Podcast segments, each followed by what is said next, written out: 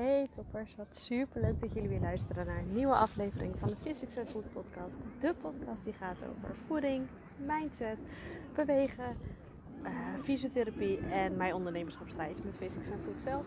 En um, het eerst vind ik het alweer super tof dat jullie luisteren, want het is echt alweer een lange tijd geleden, moet ik eerlijk zeggen, dat ik uh, een podcast opgenomen heb. Dus het is bijna weer een... Uh, een soort van wennen. En dat is misschien heel gek, want ik vind het ook gewoon eigenlijk super leuk om te doen. Dus. Uh, maar er was inderdaad wel, uh, er is even bij mij van alles privé uh, een hoop, hoop tussen gekomen wat niet helemaal gepland was. maar daarover laat ik meer. Ik hoop dat jullie wel gewoon alles heel goed kunnen horen. Want ik zit namelijk met mijn billen heerlijk in het zand bij Scheveningen. Gewoon lekker te genieten van het, van het zonnetje op dit moment. Dus ehm, en ik had vanmorgen had ik, uh, nog een, uh, ja, een soort van webinar. Dus ik heb eigenlijk nog geen tijd gehad om een, uh, om een podcast, of, of deze podcast in ieder geval op te nemen. Dus ehm, nou ja, ik hoop ook heel erg dat jullie eh, het gewoon goed kunnen horen. En dat die wind niet te veel, ehm, nou ja, te veel last of stoort. In ieder geval niet. Maar ja, uh, waar ik het jullie dus met over hebben, ook een beetje mijn, mijn reden van afwezigheid, is, uh, nou ja, zoals jullie misschien al een klein beetje begrepen, een iets minder leuk verhaal eigenlijk. Um, nou, ja, ik, nou ja, ik zal dus gewoon lekker bij het begin beginnen. Um, nou waar zou ik beginnen? Oké, uh, nou, ja, nou ja, wat ik al zei, gewoon, gewoon bij het begin en niet eromheen draaien.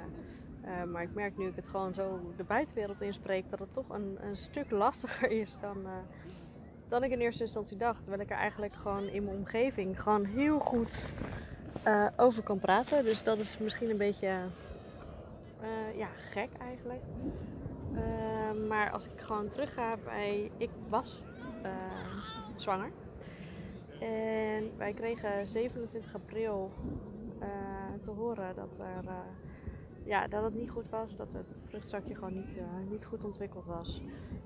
ja, waardoor er gewoon geen, geen leven in zat. Nou, dat was ehm, echt wel even een flinke klap, klap om te verwerken. En nou ja, ik moet zeggen, daarna heb ik me wel weer redelijk op kunnen pakken. Ehm, in die zin dat ik het gewoon wel kan accepteren dat het, dat het zo is. Want het feit dat het niet goed gaat is, um, ja, heeft ook, heeft ook in mijn ogen gewoon, gewoon zijn redenen. Dus daar, dat, dat vind ik nog niet, uh, niet eens zozeer heel erg, om het zo maar te zeggen. Want ja, wat ik zeg, dat kan ik accepteren. En dat is ook niet, niet heel vreemd. Uh, of in ieder geval niet heel vreemd dat het een keer gebeurt. Het gebeurt uh, 1 op de 10 vrouwen. Dus dat is gewoon echt of 1 op de 10 zwangerschap, moet ik het goed zeggen. Dus dat is gewoon echt wel, uh, echt wel heel veel. Um, maar met name het traject erna. Dat was voor mij wel een beetje, een beetje killing. En um, nou, eerst was het dus zo dat ze een klein beetje wachten of het gewoon natuurlijk een miskraam uh, ging worden. Dus we wisten het ongeveer met, met acht weken. Um, nou ja, zoals je al kan raden, gebeurde dat uh, niet. Dus dan ga je het ziekenhuis in, krijg je medicatie om je, om je miskraam op te werken. Uh, en ook dat gebeurde de eerste keer niet. Dus dan ben je alweer een week of twee of drie verder. Uh, dus dan krijg je nog een keer medicatie. Uh, kijken of het dan wel werkt. Nou ja, dat werkte. gelukkig dacht ik. In ieder geval het werkte, want er kwam een heel groot deel kwam er ja, een soort van los, kwam er vrij. Dus ik had stille hoop dat ik er gewoon vanaf was. Uh, maar ergens diep in mijn achterhoofd had ik altijd al um, een beetje het gevoel dat het langer ging duren dan gebruikelijk of wat het meest normaal was. Ik weet niet wat het was en ik weet ook dat, dus dat ik dit uh, hele traject eigenlijk wel een beetje over, mezelf heb afgeroepen, denk ik. Uh, onbewust. Heel stom. Maar ja, zo werkt het nu helemaal. Uh, maar ja, dus dan ga je na die miskraam ga je weer voor controle naar het ziekenhuis. En dan gaan ze kijken of alles weg is. En uh, nou, dat bleek dus gewoon niet het geval te zijn. En wat ze dan gaan doen. Uh, oh, sorry, ik ga heel hard mijn oortjes doen. Sorry voor het gekraak. Uh, maar wat ze dan gaan doen is dat ze je menstruatie proberen op te werken. Dus dan ga je tien dagen lang ga je hormonen slikken. En ben ik totaal geen voorstander van. Maar ja, op dit moment had ik zoiets van ja, alles om maar niet een operatie te doen. Dus kom maar op. Dan slik ik wel tien dagen even hormonen en kijk of dat werkt. Uh, nou, ook dat werkte eigenlijk niet. Dus toen weer een controle in het ziekenhuis. Nou ja, bleek dat het gewoon weer niet goed was. En dat er nog steeds gewoon wat restjes uh, in mijn baarmoeder zaten. Dus dat was gewoon eigenlijk gewoon even helemaal kut. En ondertussen hadden we al een klap of drie, nou vier eigenlijk, Ehm, te verwerken te gehad. Wat best wel pittig was, los van het feit dat je in eerste instantie heel blij bent dat je gewoon zwanger bent en het niet goed is, dan krijg je dit ook nog. Want ondertussen waren we alweer een week of zes verder. En uh, nou ja, toen zijn we wel lekker een week op vakantie gegaan, lekker nou ja, uitgerust. Uh, zo goed als in die zin. Dus dat was wel heel heel lekker. Maar na vakantie hadden we nog een keer een echo. Om te checken of het toevallig niet alsnog uh, weggegaan is. Want ik had in die tussentijd ook nog best wel, vaak wat, bloedingen. En dat je gewoon duizelig bent en ligt in je hoofd. En zwarte vlekken gaan. Dus zowel fysiek had ik alle tekenen dat het niet helemaal goed ging. Uh, en ik dacht dat het mentaal allemaal wel ging. Totdat ik op een gegeven moment inderdaad gewoon maar een keer stil ging staan. En zoiets had van, uh, misschien moet ik toch maar even een, uh, even een stap uh, terug doen. En dat was in ieder geval één les wat ik, er, wat ik eruit geleerd heb. Eh, want uiteindelijk blijkt het ook dat het gewoon tot een operatie is ge gekomen. En die is nu twee weken geleden.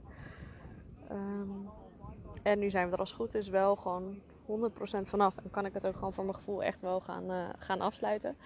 Uh, nou ja, heel die, heel die weken, dat was wel niet, wel niet, wel niet. De ene keer ging het echt, echt wel goed, mentaal gezien en fysiek. En kon ik, uh, had ik het idee dat ik weer heel de wereld aan kon. En een andere moment was het echt weer dat ik dacht, ja, kut, sorry. Sorry voor mijn taalgebruik trouwens, maar dat je ja, toch ergens gewoon niet, niet kon accepteren. En uh, ja, dat is, dat is gewoon heel, heel lastig. Maar dan merk je ook wel dat dat mentaal heel veel met je doet. En dat vond ik misschien nog het meest vervelende. Dat ik daar een stuk minder grip op had dan ik in eerste instantie uh, had gedacht. Want ik was echt heel vaak ook best wel een soort van moe. Um, en af en toe inderdaad wel zwarte vlekken, wat duizelig, wat dat je dacht, waar komt dit vandaan? Ja, tuurlijk, ik heb een hoop bloed verloren, maar dat wil niet zeggen dat dat al alles is. Dus dat was echt wel voor mij echt een periode met zoeken. En toen ben ik op een gegeven moment gewoon maar echt ook stil gaan staan in van ja, hoe komt het nu dat ik me af en toe zo voel? En nou ja, toen ben ik op een gegeven moment ook maar gaan uitspreken uh, nou ja, wat die miskraam dan voor mij betekende. En dat was... Uh, op zich gewoon nog steeds wat ik, in, wat ik in het begin van deze podcast zei, dat ik dat kan accepteren. Het feit dat het, niet, dat het gewoon niet goed was en dat het er dan uit moet. Ja, daar ben ik eigenlijk alleen maar blij om. Uh, want dat is de natuur. Alleen heel dat traject erna en die onzekerheid en die hormonen die dan continu door je lijf heen gieren. Uh, ja, dat is echt wel iets waar ik in ieder geval veel meer naar mezelf mag gaan luisteren. En ik denk dat iedereen dat mag, ongeacht wat je soms ook meemaakt. Maar we zijn zo vaak geneigd om te snel door te willen gaan. En te snel te laten zien dat alles uh, goed is. En dan blijkt het maar weer, niets is wat het lijkt. Weet je, uh, je kan nog zo vrolijk doen. Maar als jij van diep van binnen gewoon je echt niet zo voelt, dan kost het je uiteindelijk zoveel meer energie. En dan gaat je lijf zo in een stressstand staan, waardoor het gewoon steeds zwaarder wordt om uh, dingen te ondernemen. Of je je goed te voelen. Of dat fijne gevoel op te wekken. Uh, dus wat ik inderdaad hier ook echt wel uitgeleerd heb, is dat ik af en toe iets meer stil mag staan bij uh, nou ja, bij wat, wat ik voel en wat, wat denk ik nu echt. En uh, ik heb me naar de buitenwereld niet, niet anders voorgedaan dan dat ik me op dat moment voelde. Want het voelde voor mij zo. Alleen soms als je dan alleen bent of met z'n dan ga je bedenken hoe voel ik me nu af en toe echt. Um, en dan zat er af en toe wel iets meer achter dan, uh, dan dat ik in eerste instantie dacht. En uh, nou ja, dat is in ieder geval een van, een van de lessen dat ik, dat ik echt wel geleerd heb. En ook wel echt wel met jullie wil delen. Op het moment dat je iets meemaakt. Of dat je af en toe echt wel wat, wat dips hebt op een, op een dag. Of uh, in een week die je eigenlijk wat minder kan verklaren. Uh, sta er gewoon eens bij stil waarom ze komen. Want ze zijn er niet voor niks. Ze horen er niet te zijn namelijk. En als ze er wel zijn, heeft dat een reden. En dan mag je gewoon echt even dat moment van stilstaan hebben. En neem ook dan dat moment van stilstaan. En dat hoeft echt geen uren te zijn. Dat kan vijf minuten zijn. Dat kan tien minuten zijn. Dat kan even een keer een lekker heerlijk avondje voor jezelf op de bank. En doen wat jij wil dat je doet. Zonder dat je allemaal anderen op je vingers kijken. Of ja, noem maar op. En, uh, maar ook ga eens in gesprek met een ander. Durf je gevoel uh, neer te leggen bij een ander die jou, waarvan jij denkt dat hij jou kan, kan helpen of kan, kan ondersteunen. Weet je, we zijn eigenlijk met z'n allen, we willen altijd alles en iedereen helpen, maar onszelf helpen we eigenlijk nooit en durven ook nooit om, om hulp te vragen. En dat is zo ontzettend zonde, want waarom zou je dat niet doen? Een ander voelt zich daardoor gewoon belangrijk omdat hij, jij hem of haar uh, om hulp hebt gevraagd. En jij gaat er ook alleen maar door vooruit, omdat je gewoon veel minder in je hoofd blijft zitten en over je gevoel kan praten en het, uh, en het naast je neer kan leggen. Dus dat was voor mij ook wel echt, wel echt wel een goede les. Om, ik ben ook absoluut geen prater. En nu moest ik.